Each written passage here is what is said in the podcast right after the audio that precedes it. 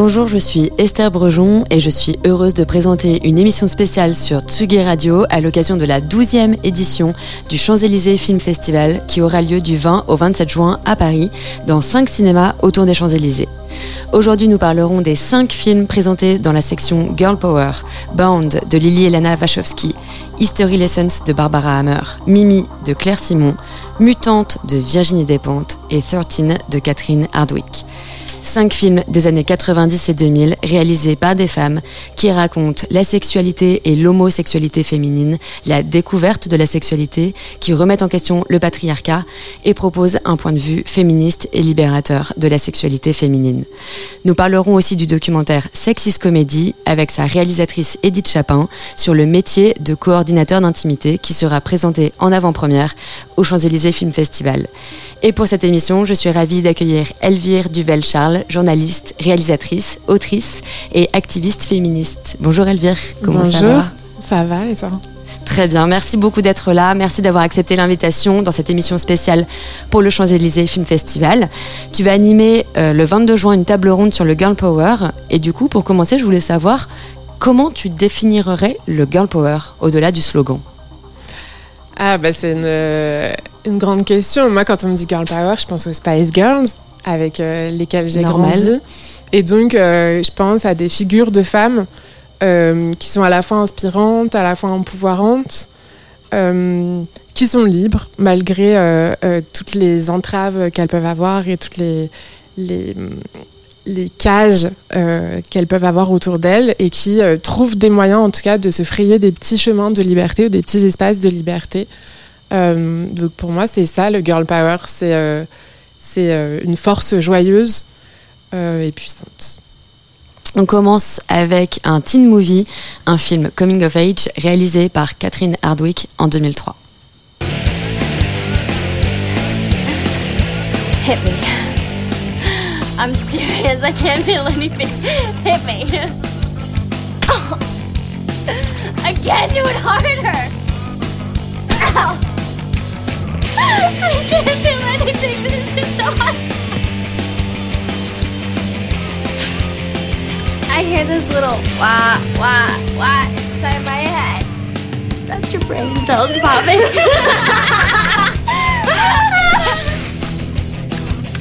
Do it. Want me to do it? no, no, no. Hit me! Harder! Punch me! Oh.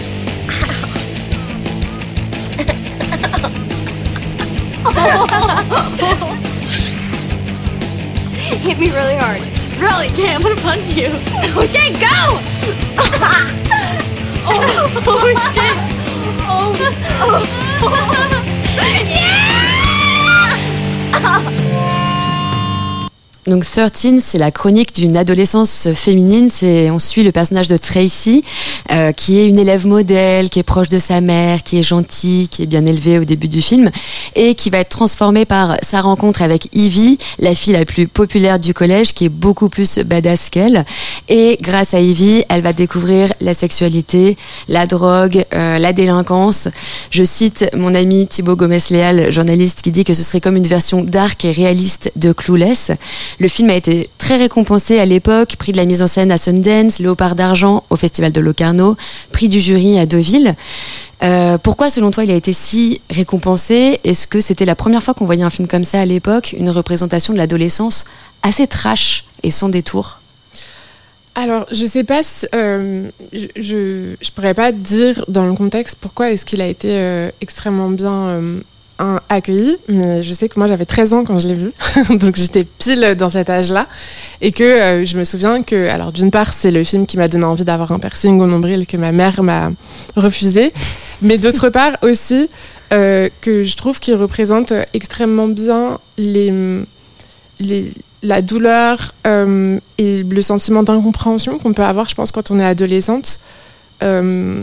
Je pense qu'il y a aussi un truc de fascination. Euh, Il y a aussi, il me semble, une histoire d'amour euh, lesbienne euh, pas, hum, pas vraiment euh, avouée et qui est un peu euh, ce, cette ambiguïté qu'on peut avoir euh, quand on est euh, quand on est une, jeune fille et qu'on a des, des, meilleurs amis avec qui d'habitude on s'entraîne à embrasser les garçons, etc., que, que montre très bien d'ailleurs, d'ailleurs Chiama, dans, euh, Céline Chiama dans La naissance des pieuvres. Mhm. et je pense que c'est un, c'est un, un, film qui est très juste. Et j'ai appris récemment, donc je ne le savais pas du tout, mais j'ai appris qu'en fait, l'actrice euh, qui joue euh, Evie est en fait co-scénariste euh, de ce film. Et que c'était, je crois, une des meilleures amies de sa mère qui, qui, qui l'a réalisé, donc Catherine Hardwick, qui, qui en fait l'a poussée à, à, faire ce film-là, mais qu'en fait, ça vient en fait de de, de cette jeune fille, enfin de, de, cette adolescente, qui du coup tourne aussi euh, le rôle de Evie euh, quand elle avait un an plus tard, donc quand elle avait 14 ans. Ouais, et je trouve qu'en fait, ça se sent vraiment ce. ce ouais, il y a un truc, un regard adolescent qui se sent et où je pense en fait on se sent profondément lié quand bien même on ne vient pas des États-Unis, de ce milieu, de cette classe populaire, etc. Il y a il y a une fascination que, que Tracy va avoir pour Evie, et en même temps que Evie a pour Tracy, cette envie d'avoir euh, euh, la même mère. Alors, enfin, en fait, il y, a, y a tout un truc euh, hyper complexe qui se joue et que, qui est difficile à expliquer, mm. mais je trouve qu'on ressent euh, de manière très forte quand on regarde le film. Totalement. C'est vrai que donc c'est l'actrice qui joue Evie, Nikki Reed, euh, qui euh, a donné l'idée en fait à Catherine Hardwick de raconter son adolescence, une adolescence de ce point de vue-là, parce qu'en fait au départ Catherine Hardwick voulait faire une comédie légère sur l'adolescence, et c'est quand Nikki Reed lui a raconté ses histoires et ses expériences que en fait elle a changé d'idée. C'est fou de se dire que l'actrice qui avait voilà entre 13 et 14 ans est la co-scénariste du film. Euh, mm. Catherine Hardwick, c'était son premier film. Ensuite, elle est vraiment euh, devenue, enfin, elle a continué sur cette lancée des, films de sur l'adolescence parce qu'elle a fait Les Seigneurs de Dogtown en 2005. Elle a tourné aussi le premier opus de Twilight en 2008. Est-ce que, selon toi, on peut dire que 13 c'est un classique du genre coming of age? Ah oui, oui, bien sûr, parce qu'en fait, on, voit. Euh, enfin, c'est ce moment-là de, de la, la, fameuse crise d'adolescence et la fameuse euh, réinvention euh, de la, de, de, la petite fille qui devient une jeune femme. Euh, et pour moi, c'est un classique. Alors, est-ce que c'est un classique parce que ça a été fondateur, moi, dans mon adolescence et dans, ma, dans mon propre coming of age? Ou est-ce que ça allait pour tout le monde? Je ne sais pas. Mais en tout cas, j'ai l'impression que c'est, que, que c'est magnifiquement bien exécuté. Euh, et, je serais curieuse de, voir le regard euh, d'adolescente de 13 ans aujourd'hui sur, euh, sur ce film-là, mais je pense qu'il n'a pas vieilli. Moi, je n'avais pas revu depuis sa sortie. Et pour préparer la table ronde, je l'ai revu. Et c'est vrai que j'avais. Déjà, j'avais pas le souvenir que c'était aussi violent. et c'est vrai que, euh, mais même elles prennent énormément de, trucs. Hein. Elles prennent beaucoup de drogue. Enfin, tu vois, c'est, on n'est pas sur des petites minettes qui se dévergondent. C'est, euh, ça va loin. Quoi. Oui, puis il y, a, y, a, quand même euh, un fond de, enfin, la, la, mère de Tracy est une ancienne. Euh, droguée, son beau-père est son beau-père aussi. Enfin, en fait, il y a, y a, quand même qui se scarifie un passage, ouais, c'est hyper lourd. Il y, a plusieurs scarifications. Il y a plusieurs. En fait, c'est extrêmement violent. Et bizarrement, enfin, je l'ai reçu de manière plus violente euh, en le revoyant aujourd'hui qu'à l'époque euh, où ça me semblait normal, mais aussi peut-être parce que c'était des choses qui étaient plus, euh, plus familières de, de l'imaginaire, en tout cas, que j'avais de ce qu'était être une adolescente qui vit une adolescence difficile. Ouais. Et en plus, elles viennent toutes les deux de euh, milieux très précaires. Donc ça aussi, moi, ça m'a vachement sauté aux yeux. Je pense que je l'avais pas vu quand je l'avais vu pour la première fois. Moi aussi, j'étais une ado et donc je me suis totalement retrouvée dans euh, ce film et dans ces personnages, rien qu'au niveau du style. Enfin, c'est exactement le style que moi j'essayais d'avoir quand, j'étais une petite ado et j'avais les mêmes, limite les mêmes pubs, les mêmes photos de Josh Arnett sur mon mur. Voilà, les piercings au nombril, tout ça, moi j'ai rien le droit de faire non plus. Mais je trouve qu'il y a ce qui m'a sauté aux yeux aussi, c'est ça ce qui est super intéressant, c'est le fait qu'elles viennent toutes les deux de milieux hyper euh, précaires et qu'elles essaient d'en sortir. Et ça, c'est très bien décrit aussi, je trouve, par euh, Catherine euh, Hardwick. Mm. Alors pour le second film de la sélection, on reste aux États-Unis, mais on remonte le temps avec un premier film également réalisé sept ans auparavant. Hi, my name's Violet. We sort of met on the elevator. Sure, I'm Corky. Corky. Well, I heard you working in here, and I was just wondering if like a cup of coffee. Sure. Come on in. Uh, just give me a second. All right.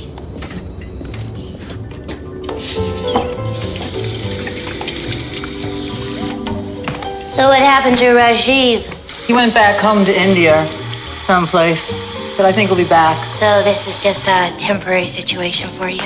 Yeah, pretty much. You know, one day at a time. I guessed you were straight black. Good guess. Thanks. My pleasure.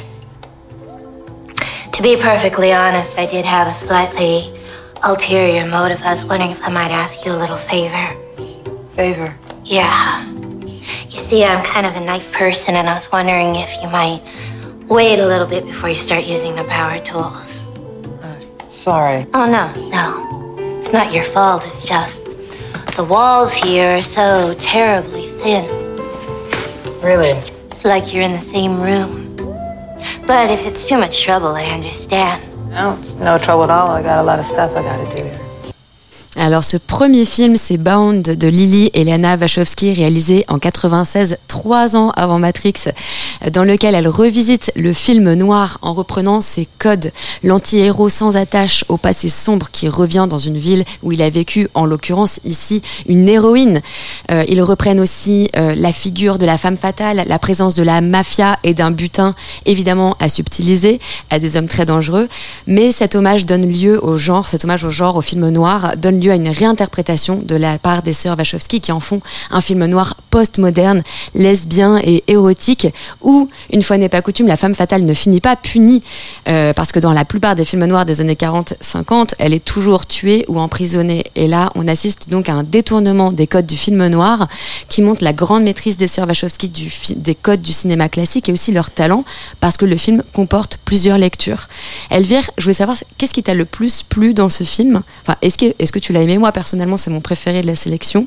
Qu'est-ce que tu as préféré entre l'ambiance érotique et en même temps euh, sensuelle et en même temps très violente, les personnages, la mise en scène, la mise en scène pardon, empreinte de female gaze? Bah, en fait, moi, ce film m'a fait énormément rire. Euh, je pense que c'est un film très satirique dans le sens où euh, c'est vrai que, en fait, l'utilisation qu'elles font de ces codes-là, du film noir, de presque même de, se foutre de la gueule des pornos, parce que clairement, c'est de ça dont il s'agit en fait. Euh, quand euh, elle, enfin, Violette vient littéralement dans l'appartement.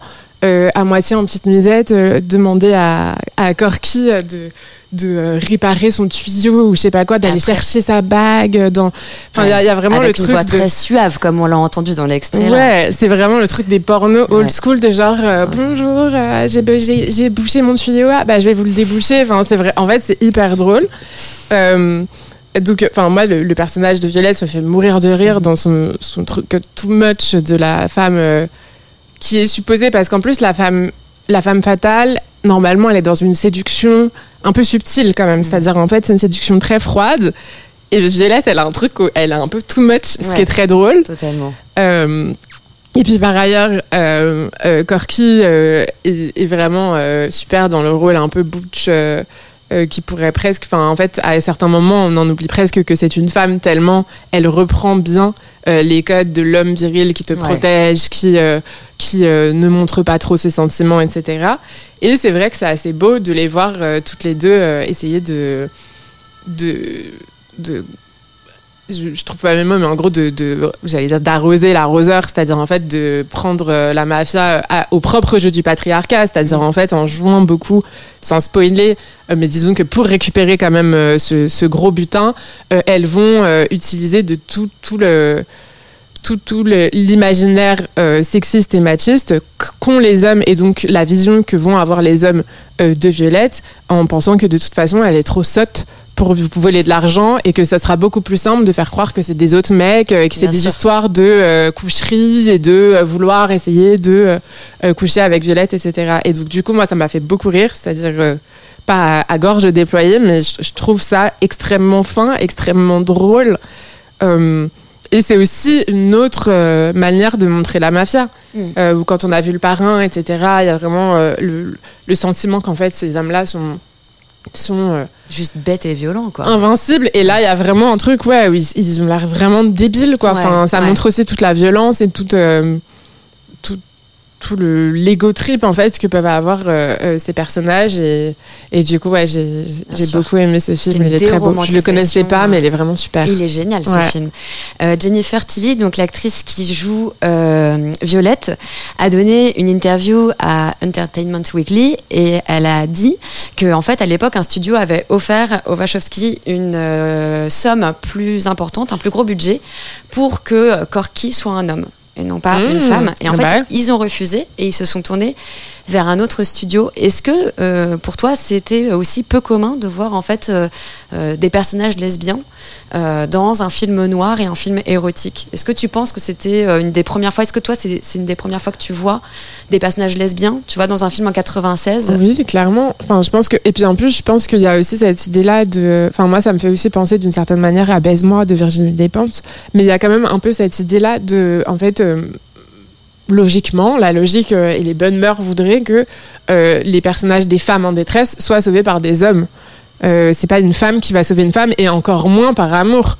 Euh, elles auraient été sœurs, pourquoi pas Elles auraient été normalement c'est la mère qui va sauver peut-être sa fille ou la fille qui va sauver la mère. Enfin en fait quand il y a des sauveteuses comme ça c'est encore moins pour une histoire d'amour. Et là c'est ça qui est extrêmement beau, c'est le le fait que leur amour lesbien soit vraiment presque le sujet principal au final de ce, de ce film. Et c'est comment est-ce qu'elles arrivent à s'émanciper euh, et à se réinventer à travers leur histoire d'amour, puisque d'un côté on a Corky qui sort de prison et qui sait pas trop ce qu'elle va faire de sa vie et qui est un peu dans des trucs de débrouille, mais bon on sent que c'est pas c'est pas simple en fait de reconstruire sa vie. De l'autre côté, on a Violette qui a fait la petite poulette euh, de César, euh, qui, qui est dans la mafia et qui euh, est travailleuse du sexe, mais n'aime pas trop ça, et, et lesbienne en fait depuis toujours. C'est-à-dire qu'en fait, c'est pas les deux, elles sont lesbiennes. C'est pas un- une découverte qu'elles ont en se rencontrant. En fait, Mm. c'est clairement acté qu'elles sont lesbiennes euh, depuis toujours. Et du coup, il y a aussi ce- ce- cette idée-là de se libérer par un amour qui n'est pas du tout l'amour qu'on a l'habitude de voir, ou en plus dans ces films-là d'habitude, il y a un peu une idée de Bonnie and Clyde, c'est-à-dire de euh, se sacrifier pour l'amour et, donc en fait euh, euh, mourir par amour, etc. Et où là, en fait, elle se libère par amour. Et je trouve ça beaucoup plus puissant, extrêmement euh, intelligent de la part d'Esther Wachowski. Totalement. Et en plus, à un moment, elles ont très peur euh, de se faire trahir parce qu'elles montent le coup toutes les deux Ouais. pour voler le butin. Et il y en a toujours une qui a peur que l'autre la trahisse. Oui. Et nous-mêmes, on est dans cette situation de ah Ouais. putain, moi j'étais sûre qu'il y en avait une qui allait euh, je trahir pensais que l'autre. Violette allait trahir. Et on, a- on est tellement habitué en fait à voir ça. Et ça, j'ai trouvé ça génial de justement retourner ces codes de bah non, en fait, les femmes, elles sont toujours à un moment, elles vont se diviser, elles vont elles vont pas rester dans ce truc de solidarité, Mhm. euh, voilà, elles vont se diviser et se séparer. Il y en a une qui va partir avec le butin et l'autre, elle va se retrouver comme une merde. Et finalement, Ouais. non, ça aussi, il y a un retournement de ces codes-là. Et ça, j'ai trouvé ça génial. Qu'elles restent euh, soudées euh, jusqu'au bout. Euh, J'ai appris que c'était un des premiers films qui a, qui a fait recours à une coordinatrice d'intimité pour les scènes de sexe. Oui, moi aussi, je ne savais pas. Ouais, Suzy Bright, une activiste et écrivaine féministe, qui a en fait relu et corrigé le scénario, qui a accompagné les actrices, qui a supervisé l'ensemble du tournage des scènes d'amour. Elle a même emmené l'actrice Gina Gershon, donc qui joue Corky, dans des boîtes lesbiennes de San Francisco pour qu'elle voit un peu à quoi ça ressemble. Et elle dit, je la cite, il fallait aider les Wachowski à trouver le point, le point de gravité de l'amour entre Violette et Corky. Je leur ai dit, les mains d'une lesbienne, c'est sa queue. Ce qui doit bander dans le film, ce sont leurs mains. Mais pas seulement dans les scènes de sexe. Il faut suivre les mains du regard tout du long. Est-ce que tu trouves que les scènes d'amour lesbien, elles ont été filmées différemment? Est-ce que tu trouves qu'il y a une sorte de female gaze, justement peut-être grâce à la présence de Suzy Bright sur le tournage? Ouais, moi, les scènes de sexe, je les ai trouvées vraiment magnifiques. Les baisers aussi. Euh, le premier baiser entre elles, je les ai trouvés vraiment euh, bouleversants. Et c'est vrai que hum, c'est difficile pour moi de, de mettre le. De- de comprendre exactement qu'est-ce qui fait euh, qu'on n'a pas ce ressenti-là de- qu'on peut avoir parfois euh, dans, des, dans des films comme par exemple euh, La vie d'Adèle, où il y a des très longues scènes de sexe et où en fait il y a un truc érotisant assez dérangeant. Enfin, en fait, il y a un regard qui est assez dérangeant et qui, moi, en tout cas, me rappelle Assez un pesant. porno hétérosexuel, enfin, où on met en scène des lesbiennes à des fins hétérosexuelles. Et, et là, c'est vrai qu'en fait, c'est des. C'est une manière de, filmer les corps et les, la sensualité qui est à la fois extrêmement euh, euh, sensuel et désirable, hein, bien sûr, mais aussi euh, peut-être qu'on on ressent plus l'émotion. Je ne saurais pas dire si c'est la manière dont c'est cadré, si c'est la chorégraphie ou si c'est la manière dont l'attirance des personnages a été écrite en amont et où du coup en fait on attend vraiment ces moments-là. Euh, mais moi, je les ai trouvées extrêmement belles. Et puis, ce que j'ai bien aimé aussi, c'est le fait que, alors qu'on sait qu'il y a des rapports euh, sexuels euh, entre Violette et des hommes, on ne les voit jamais. On les entend, mm. mais on ne va jamais les voir. Et elles paraissent un peu ridicules d'ailleurs quand on les entend. Ouais. Contrairement à leur scène à elles, en fait. J'essaye de ne pas juger les bruits que font les gens quand ils, quand ils font l'amour. Mais en tout cas, ce qui est, ce qui est certain, c'est que c'est assez c'est peut-être ça aussi qui est intéressant, c'est le fait que euh, elle aurait pu être montrée Violette euh, à plein d'autres moments en fait. Euh, dans des positions de nudité et d'actes sexuels et en fait elle n'est montrée que quand elle fait l'amour mm. et d'ailleurs elle le dit à un moment donné quand Corky lui fait la gueule parce qu'elle a bien compris que elle avait couché avec avec quelqu'un et elle lui dit non je n'étais pas hein, ce que tu as vu c'était pas enfin ce que tu as entendu tu t'es tu t'es trompé je n'étais pas en train de d'avoir un rapport sexuel j'étais en train de travailler. De travailler ouais. Et euh, et ça je trouve ça extrêmement fort. Mm. totalement Elvire, je te propose de rester dans cette thématique parce qu'un documentaire sera présenté au Champs-Élysées Film Festival consacré euh, au métier de coordinateur et coordinatrice d'intimité. Euh, pour rappel, donc c'est un métier qui consiste à préparer et encadrer les tournages de scènes de sexe et à faire en sorte qu'il n'y ait pas d'abus lors du tournage et que les acteurs, les techniciens et metteurs en scène soient tous en harmonie avec les scènes tournées. Donc ce documentaire qui sera présenté en avant-première, c'est Sexist Comedy, réalisé par Edith Chapin. Et elle est allée interroger des actrices. Euh, Ariane Labed, Jenny Bett, Anna Girardot, Zita Enro et d'autres, qui avouent avoir toutes été, au moins une fois dans leur vie, dans des situations problématiques sur des tournages. Euh, moi, je pensais que tout avait évolué depuis 2017 euh, post MeToo et, euh, finalement, en fait, les deux choses. Moi, déjà, j'ai eu quand même des freins pour le documentaire, c'est que euh, on a réussi à, à recueillir des témoignages d'actrices, mais il y en avait quand même très peu qui voulaient en parler parce que ça reste des sujets hyper tabous. Euh, et donc c'est pour ça que j'étais hyper heureuse d'avoir euh, les filles qui voulaient bien en parler. Et je, enfin, je trouve que c'est d'une générosité incroyable. Et c'est vrai que voilà, c'est des actrices pour certaines qui démarrent, euh, donc elles prennent des risques quand même euh, entre guillemets par rapport à ce que les gens vont penser d'elles, etc. Mais moi j'étais étonnée, oui. Et puis je pense que tous les gens sont assez étonnés parce que je pense que c'est Zita à un moment donné qui dit ça dans le film. En fait, oui, enfin elle fait son actrice, même elles, elles ont intégré le fait qu'il fallait qu'elle se taise. Les gens ils ont un peu du mal à se dire que ils pensent que les, actrices font des caprices ou qu'elles exagèrent. Et moi, justement, en leur, en leur parlant, j'étais étonnée de me rendre compte à quel point c'était euh, fréquent et surtout que ça arrivait toujours parce que je me dis que peut-être la jeune génération euh, était, euh, enfin, n'était pas atteinte et n'était pas touchée par ça, alors qu'en fait, c'est pas encore le cas. Et c'est pour ça d'ailleurs que l'ADA a été montée. Donc oui, ma réponse c'est que j'étais hyper étonnée de voir à quel point ça a continué.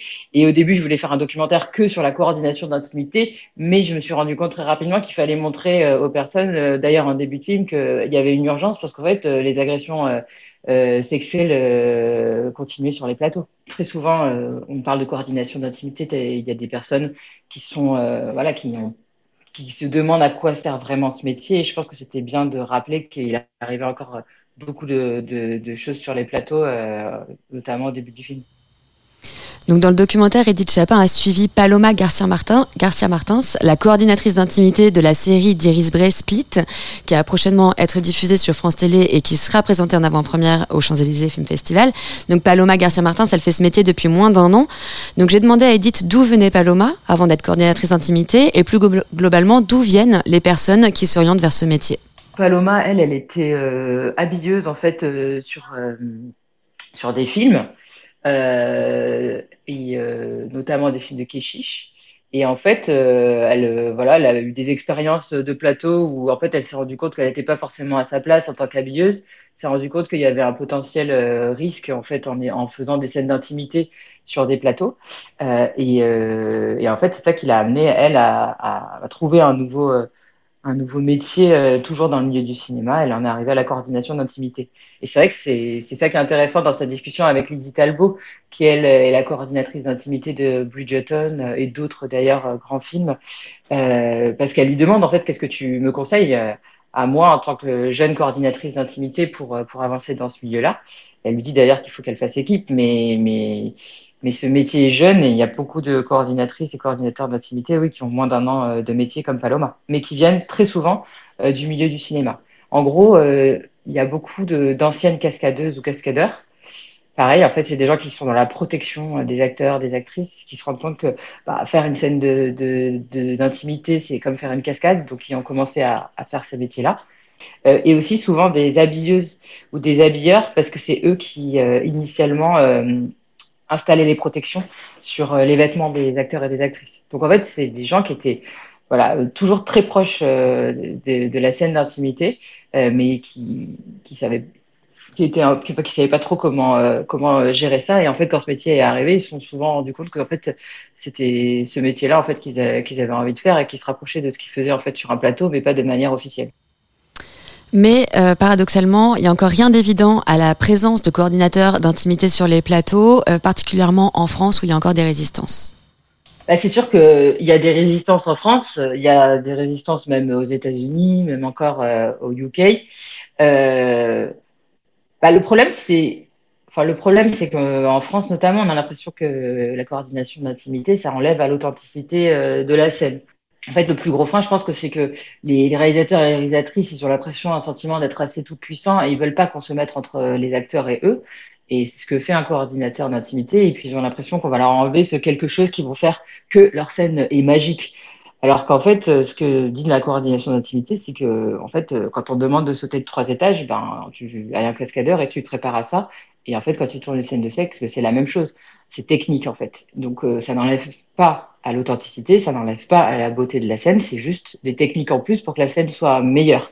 Mais en France, notamment, on a du mal à, à comprendre ça parce qu'on a l'impression que c'est en on dit aux gens, bah, fais comme fais comme si tu étais à la maison avec ton mec, t'inquiète ça, ça, ça, va être naturel. Alors qu'en fait, non, le naturel, ça se travaille et encore plus sur une scène d'intimité pour qu'il n'y ait pas de débordement. Et un point qui est super important, c'est vraiment ce côté, c'est pas que de la protection des acteurs et des actrices, c'est surtout comment la scène euh, d'intimité est euh, plus belle, plus excitante euh, et, une scène où on se reconnaît, on se dit ah ouais moi potentiellement j'ai fait la même chose chez moi, ça, qui, est vraiment quelque chose qui parle en fait au public. Et donc il y a vraiment ces deux dimensions là, mais que les gens ont un peu du mal aujourd'hui à comprendre. C'est plus on travaille, plus la scène est belle. C'est pas l'inverse. Elvire, T'as pensé quoi de ce documentaire Sexist Comédie Est-ce que tu découvrais le métier de coordinateur d'intimité? J'imagine que tu en avais déjà entendu parler.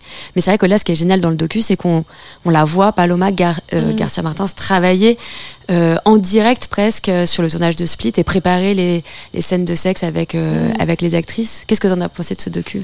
Moi, j'ai trouvé extrêmement euh, intéressant et surtout très important.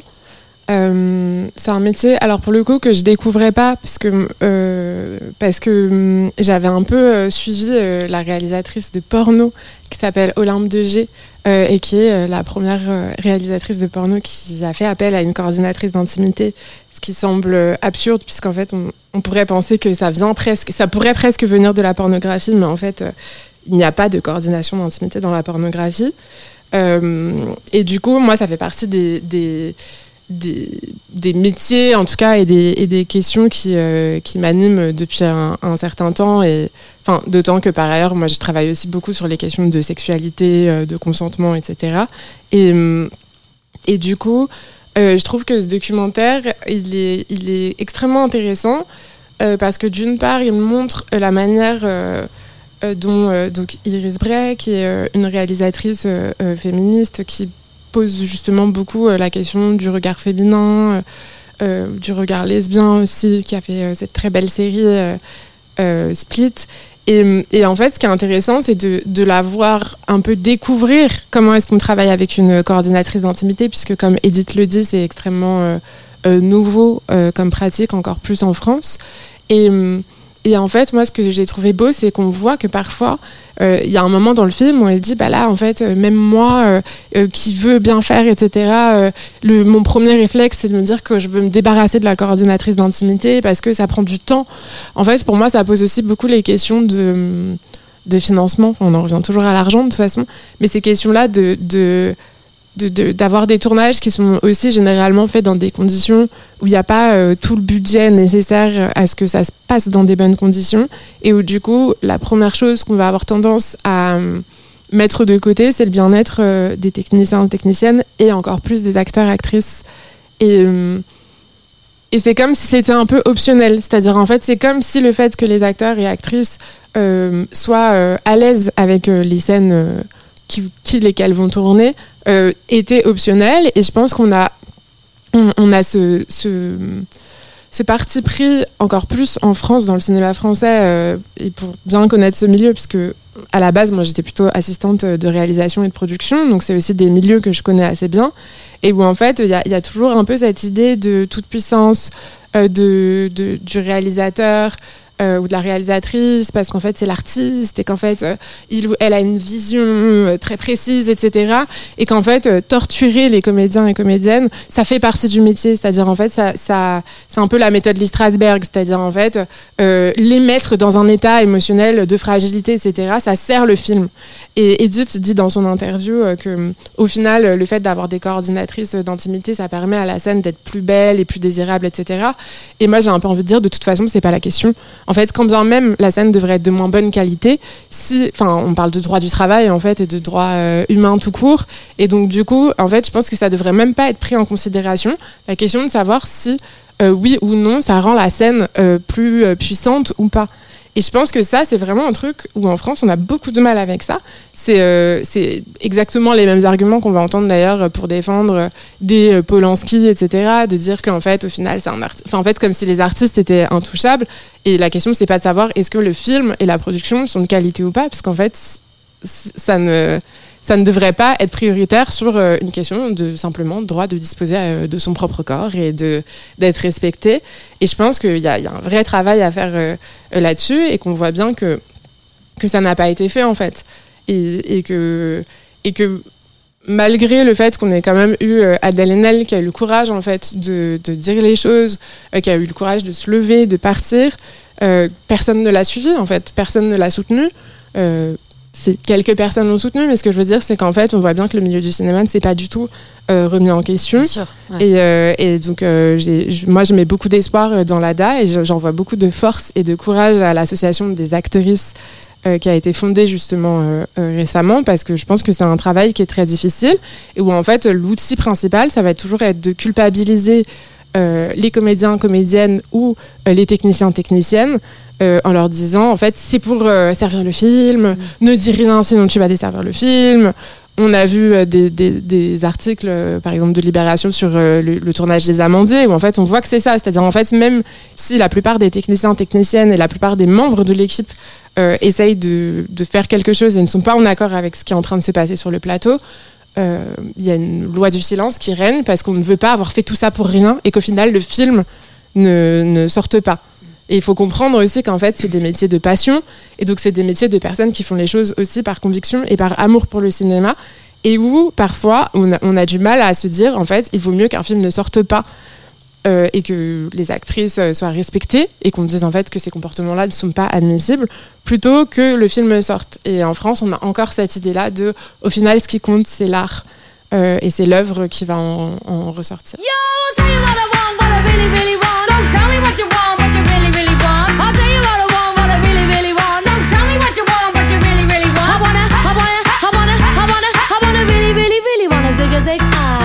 If you want my future, forget my past.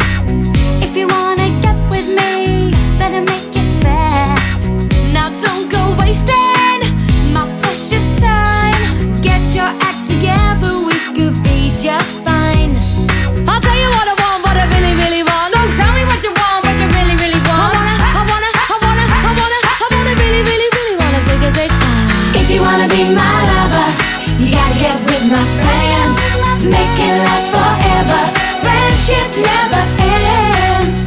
be my lover, you have got to give. Taking is too easy, but that's the way it is. What you think about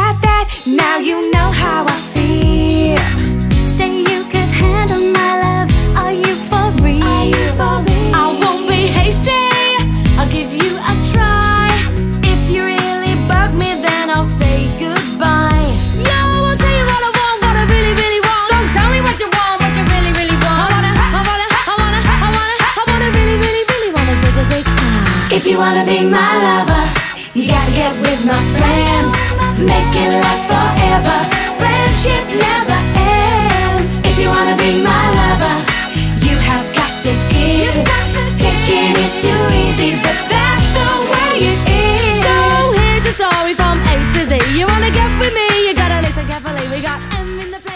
Alors pour continuer après les Spice Girls, on va parler de deux films, deux documentaires de réalisatrices et activistes féministes, une française et une américaine qui évoquent homo- homosexualité, pornographie et féminisme. Alors le premier c'est History Lessons de Barbara Hammer. C'est un film de montage.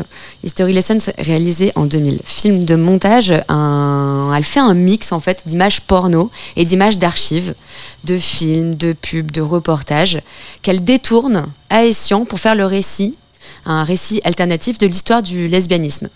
Et donc, euh, un récit aussi alternatif, moi j'ai trouvé sur la femme et l'évolution de la, condition de la femme au début du XXe siècle, parce que c'est beaucoup de, vieilles images hein, qui datent voilà, du début du, siècle précédent. Et tout est suggéré, un peu dit en sous-texte. Elle détourne des, des voix off euh, masculines, euh, d'images d'archives, mais il n'y a pas d'interview. Il y a énormément d'humour. Est-ce que euh, tu connaissais Barbara Hammer avant de voir ce documentaire? Non, je ne la connaissais pas et du coup j'ai appris que c'était euh, une des pionnières euh, du cinéma expérimental euh, aux États-Unis et je ne connaissais pas du tout, euh, je connaissais pas du tout son travail. Non, moi non plus, c'était une vraie découverte. En fait, elle a fait une trilogie consacrée au lesbianisme euh, et, au- et à l'histoire du mouvement de libération euh, gay. Donc, c'est Nitrate Kisses en 92, Tender Fiction en 95 et le dernier History Lessons en 2000. Euh, c'est un film qui ressemble à rien, moi je trouvais, enfin rien que je connaissais. J'adore ce film, mais rien que je connaissais, j'avais jamais vu un film pareil. Hyper déroutant, comique et en même temps hyper intéressant sur ce que ça dit de la femme. T'en as pensé quoi, Elvire, de ce docu? Eh bien, j'avoue qu'en fait au début, les 20 premières minutes, j'ai eu un peu peur parce que je, je vais, je vais pas mentir, je comprenais rien du tout. On sait pas où on va. hein, Ouais, je comprenais rien. J'étais là, qu'est-ce qu'elle, qu'est-ce qu'elle est en train de nous faire euh, Qu'est-ce que c'est que cet, en- cet enfer, etc. Et en fait, j'ai décidé de ne plus essayer de comprendre et de juste regarder. Et je me suis laissée porter. Et en fait, c'est vrai que hum, on en ressort euh, assez euh, bousculé. Mais après, moi, je trouve qu'il y a des moments qui sont violents et que j'avais pas vu arriver. Et, et je pense que la violence, elle vient aussi du fait que justement, il y a beaucoup de moments drôles et de. Bon, alors il y a beaucoup d'extraits euh, d'ailleurs. euh, euh, pornographiques, de, de lesbiennes qui, qui font l'amour, etc. Mélangés à des voix. En fait, c'est assez drôle le- l'usage même des- de ces voix masculines, de, de publicité, etc. qui parle de jeunes filles en fleurs, qui parle d'amitié masculine, euh, féminine, qui parle de des femmes qui restent à la maison, des jeunes filles qui lisent, euh, Ouais. qui font du sport, enfin voilà. Il y a des moments assez drôles, mais il y a aussi des moments assez violents. Et du coup, le fait que les moments violents arrivent euh, juste après un moment drôle, ça rend le moment violent encore plus violent. Euh, donc, euh, moi, c'est un, film qui m'a pas mal bousculé, mais où je pense que, en fait, il m'a donné envie de voir les deux premiers, puisque ça, c'est le troisième volet, de voir les deux premiers volets pour essayer de comprendre l'évolution. Mais, mais je pense que c'est un film que j'ai pas tout à fait compris encore. Enfin, qui me trotte encore un peu dans la tête. Ouais, faudrait le voir une deuxième fois euh, sans doute, je suis d'accord avec Ouais. toi. Qu'est-ce que tu as trouvé comme euh, violent comme euh, passage et moment euh, de ce documentaire? Alors, d'une part, certaines scènes de, de sexe explicite où je m'étais pas préparée psychologiquement à avoir des pénétrations. Et puis, il y a quand même un moment où, justement, entre deux scènes de sexe, il me semble, on voit des cadavres, enfin, on voit des femmes mortes. Euh, et donc, du coup, ça renvoie. euh, Enfin, enfin, l'association des deux est assez. euh, assez euh, Surprenante. ouais, surprenante et, et choquante en fait. euh, et hum, surtout qu'en fait, les, les femmes qu'on va voir euh, pendant toute une partie de- du film, elles sont plutôt euh, euh, très joyeuses et très blagueuses, etc. Et du coup, il y, a un- il y a un passage un peu dark du film où je vais pas cacher que j'ai- j'ai arrêté de regarder, enfin, j'ai détourné mon regard euh, pendant quelques minutes pour ne plus avoir à voir les images. Euh, mais. euh, mais ça dit quelque chose en fait. Et il y a aussi par ailleurs des, des, moments. moi, j'ai gardé un souvenir d'un discours d'une militante que je ne connaissais pas, mais qui est extrêmement puissant, qui fait un, un discours justement de défense des lesbiennes. Et, hum, mais du coup, c'est vrai que tout mélangé, en fait, c'est un rappel à la réalité qui, est- assez violent, il me semble, vers la, fin du film. euh, où en fait on s'était presque fait une idée qu'on était dans quelque chose de très euh, enfin dans un nouvel imaginaire et où en fait euh, elle nous ramène à la réalité puisque j'imagine que tout comme aujourd'hui les, les lesbiennes étaient particulièrement ciblées par la violence, les violences masculines. C'est un film, moi, qui m'a fait un petit peu penser, par certains aspects de la mise en scène, à celui de Virginie Despentes, dont, dont on va parler maintenant, Mutante, euh, réalisé en 2009. Enfin, le, le titre entier, c'est Mutante, féminisme, porno, punk. 2005. Je traverse les États-Unis d'ouest en est, de Seattle à New York, en passant par Los Angeles et San Francisco, à la rencontre d'activistes, photographes, artistes, réalisatrices, travailleuses sexuelles et théoriciennes qui ont initié, dans les années 80, un mouvement révolutionnaire. Le féminisme pro-sexe, pro-pute, féminisme porno, SM ou lesbien.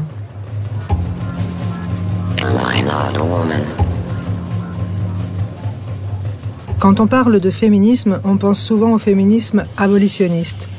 Il assimile toute image pornographique à une atteinte à la dignité de la femme et réclame sa censure. Il perçoit toute prostitution comme une marchandisation du corps humain que la loi doit venir sanctionner. Le féminisme pro-sexe élabore une stratégie opposée. Le corps, le plaisir, la représentation pornographique et le travail sexuel sont des outils politiques dont on doit s'emparer. Ici, la parole de celles qui sont directement concernées prime sur la parole des expertes. Donc ça, c'est l'introduction du documentaire. Euh, Virginie Despentes a rencontré donc énormément d'intervenantes, des actrices, des réalisatrices, des artistes, des écrivaines, des femmes qui se sont prostituées. Elle vient recueillir leurs paroles et nous montrer leur force. C'est un film qui aborde de multiples thèmes la sexualité féminine, l'homosexualité, la fluidité des genres, le processus de transition et surtout euh, la liberté sexuelle totale. Euh, comment en fait tout un pan de féministes se sont emparés du porno euh, en revendiquant cette liberté et tout en accord avec leur idéologie féministe. Euh, moi, j'ai totalement découvert ce mouvement-là. Qu'est-ce que tu en as pensé, Elvire? Tu l'avais déjà vu ce film ou c'était la première fois? Je l'avais déjà vu il y a longtemps. euh, et je pense que justement, ça fait partie des films, qui, enfin, des, hum, de, de ma découverte du post-porn, enfin, de ce, ce mouvement-là euh, féministe pro-sexe qui, qui est né dans les années euh, 70-80, si je dis pas de bêtises, et qui est extrêmement intéressant, puisqu'en fait, c'est donc dans, les années 70, il y a eu aux États-Unis ce qu'on appelle les sex wars, euh, opposant euh, des féministes qui euh, euh, font, elles font toutes le même constat, à savoir que euh, le regard masculin euh, est, écrasant euh, dans la pornographie, que les femmes ont des rôles profondément euh, euh, humiliants et euh, rabaissants. Euh, qu'elles sont maltraitées, euh, que ça constitue, enfin, qu'il y a une culture du viol, etc. Bref, elles sont d'accord pour dire que le porno c'est de la merde, euh, en tout cas tel qu'il est fait.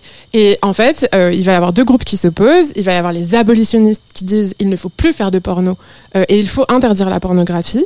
Et puis il va y avoir tout ce groupe-là de femmes qui vont lancer le post-porn, qui sont généralement des femmes qui travaillent déjà dans cette industrie en tant qu'actrices, et qui vont dire non, en fait, il faut le faire autrement. C'est une arme. Il faut pas s'en séparer. Il faut la garder et il faut juste que nous on fasse nos propres films et qu'on passe derrière la caméra aussi. Euh, et, du coup, moi, c'est un mouvement qui me fascine euh, et sur lequel euh, j'ai beaucoup travaillé. On en parle d'ailleurs dans, dans l'épisode, dans un épisode de Clit Révolution, qui est, je pense, l'épisode 2 ou 3. Euh, et je trouve ça extrêmement intéressant parce qu'en fait, ça pose la, question du regard féminin, ça pose la question du, female gaze, et pour moi, c'est vraiment l'essence de, de tous les questionnements qu'on va avoir derrière sur des films qui ne sont plus de la pornographie. Euh, mais, mais il me semble que le, le male gaze il prend aussi naissance euh, dans la pornographie, c'est-à-dire en fait, euh, il y, a, cette idée-là de, de, toujours sexualiser les femmes et de pornographier les femmes d'une certaine manière, euh, y compris dans des films qui n'ont rien à voir et qui ne relèvent pas de la pornographie. Il y a vraiment ce- cette idée-là en fait de comment est-ce qu'on la rend euh, euh, bandante pour euh, le dire euh, de manière assez crue.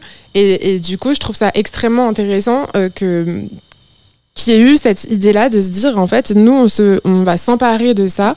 Et d'ailleurs, Virginie Despentes, elle a une citation que je trouve extrêmement belle, que je m'étais notée. J'arrive. Euh, mais qui, je trouve, euh, résume euh, extrêmement bien la, la, la démarche. Elle dit La représentation pornographique est une guerre. S'en emparer, c'est modifier l'imaginaire, c'est construire des identités de résistance. Que l'image soit expérimentale, comique, énervée ou excitante, une seule consigne ne laisser intact aucun code normatif. Et ça, je le trouve extrêmement euh, puissant et je pense que c'est ce qui résume le mieux le girl power, au-delà même de la pornographie, c'est cette question-là de réinventer nos imaginaires euh, érotiques, de ré- réinventer nos imaginaires euh, dramatiques et de, et de s'emparer de la caméra pour raconter nos propres histoires.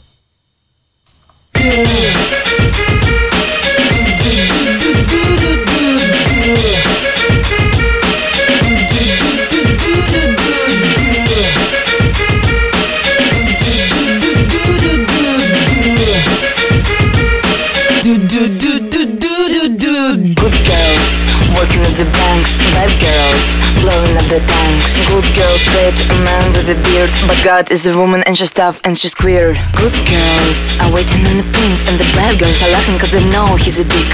Good girls suck dick to buy cosmetics. Bad girls now they got pockets just to get it. Good girls causing no scenes. Bad girls killing like queens. Bad heels breaking good legs. Good girls getting bad breaks.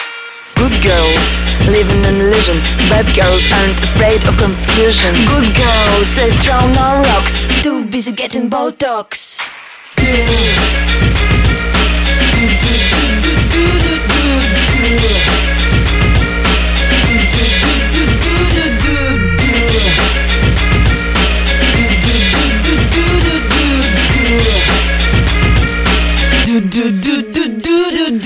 Do ya want to be a say fuck freely. Don't be somebody sweetie. Kick them in the if they're greedy. Write your fighting graffiti. Burn all the leather jackets for the sake of resistance.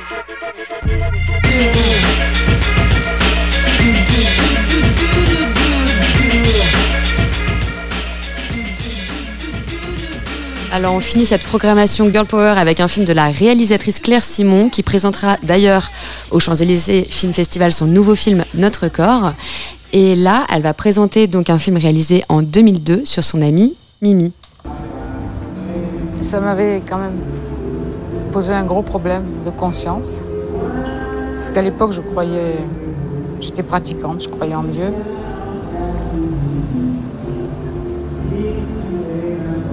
Et on m'avait tellement dit que c'était un péché.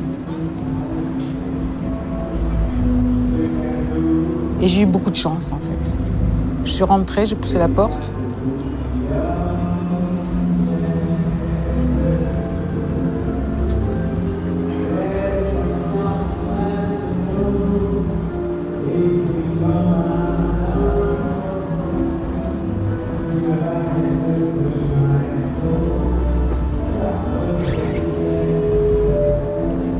J'ai rencontré un moine. Et je lui ai dit, euh, j'ai un problème. Et il m'a dit, vous voulez vous confesser? Ah, J'ai dit non. pour moi, c'est pas un péché, ce- ce que j'ai à vous dire.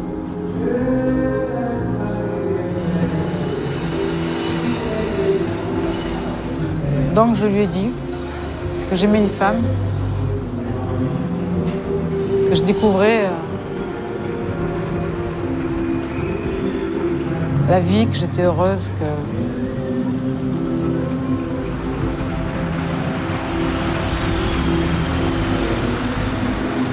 Et il a été super. Ce qui m'a dit qu'il fallait vivre les choses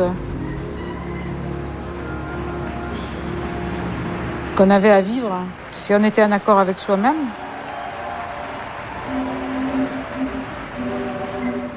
Dans ce film, on découvre donc Mimi, euh, qui est une incroyable narratrice qui va raconter en fait sa vie, qui va revisiter son enfance et son passé, son histoire personnelle à travers les lieux importants de, de sa vie.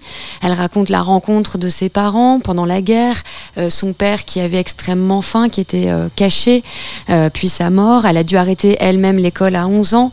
Elle a travaillé comme ouvrière à 14 ans. Elle raconte la découverte de mon- son homosexualité, ce qu'on vient d'entendre dans, dans l'extrait. C'est une personne qui est très attachante, qui est atypique aussi. Qu'est-ce qui t'a le plus ému chez Mimi, Elvire? Euh, moi, ce qui m'a émue, en fait, vu, je la trouve extrêmement attachante. Et surtout, euh, ce qui m'a marqué, c'est hum, l'amour qu'il y a dans le regard. En fait, on sent que Claire Simon l'aime profondément. Euh, c'est une caméra qui aime, qui protège, qui, qui, qui crée aussi une forme d'intimité. Et moi, c'est ça qui m'a beaucoup euh, touchée, mais ce qui me touche beaucoup d'ailleurs dans le cinéma de Claire Simon euh, euh, de manière générale, c'est-à-dire que je trouve qu'elle a vraiment une, elle a beaucoup d'amour dans, dans son regard, et, hum, et du coup, j'aime bien la manière qu'a Mimi de passer d'un sujet à l'autre, de, de faire des digressions avant de dire quelque chose d'extrêmement important. où elle, va pouvoir s'attarder sur les trains pendant très longtemps avant de parler de son coming out. Et du coup, c'est, euh, enfin, moi, j'ai ressenti vraiment l'intimité qu'on peut avoir euh, dans une journée d'errance avec une copine ou un copain, euh, où on se balade, on ne sait pas trop où on va, et puis on parle, et puis les choses sérieuses arrivent progressivement. Et, donc, moi, c'est, le regard de Claire sur, sur Mimi qui m'a beaucoup touchée. Selon toi, pourquoi ce film, en quoi ce film pouvait être considéré comme un film girl, po- girl power? Pourquoi il est dans cette sélection? Parce que, en fait, il parle pas aussi ouvertement de sexualité, euh, d'érotisme ou de pornographie, euh, contrairement aux autres films qu'on a évoqués précédemment. Euh, parce que je pense pas que le pouvoir aille forcément avec, avec l'aspect sexuel et de réappropriation de son corps, même si c'est une chose. Et je pense que c'est aussi une question de se raconter. Je pense que le pouvoir, c'est aussi le pouvoir narratif de, se raconter. Et, c'est le point commun de tous ces films. C'est-à-dire, en fait, tous ces films, ce sont des femmes qui se racontent, euh, soit à travers des personnages fictifs, soit à travers des, personnages euh, euh, réels et qui vont faire entendre des voix qu'on n'a pas forcément l'habitude d'entendre. Mimi, c'est quand même une femme d'un certain âge. Enfin, c'est pas le type de femme qu'on a l'habitude de voir dans des films. Et c'est pas non plus l'imaginaire qu'on va avoir de ce qu'est une lesbienne. Et du coup, en ça, je trouve que c'est extrêmement puissant. C'est-à-dire, en fait, la puissance de, de pouvoir euh, être maîtresse de sa propre narration euh, et être vue comme on a envie d'être vue. Et en ça, je trouve que c'est euh, c'est tout à fait du girl power. Merci beaucoup Elvire, c'était Esther Brejon pour cette émission spéciale Champs-Élysées Film Festival sur Tsugi Radio. Le Champs-Élysées Film Festival commence demain jusqu'au 27 juin avec notamment l'avant-première de Passage d'Aira Sachs, de Notre Corps de Claire Simon, de Master Gardner de Paul Schrader, des DJ sets de Jenny Beth et Rex, de Rebecca Warrior, de Léonie Pernet et bien sûr tous les films dont on a parlé qui seront projetés sur grand écran, Mutante le 21 juin, History Lessons le 22 juin, Bound le 23 juin, Mimi le 26 juin, 13 le 26 juin également, et Sexist Comedy d'Edith Chapin le 23 juin. La table ronde Girl Power que tu animeras, Elvire, aura lieu le jeudi 22 juin à 18h15 en compagnie de Nina Antico, Iris Bray, Jackie Buet et Claire Simon. Et ton ciné-club Tonnerre reprend en septembre au Majestic Bastille. Merci beaucoup Elvire et bon festival.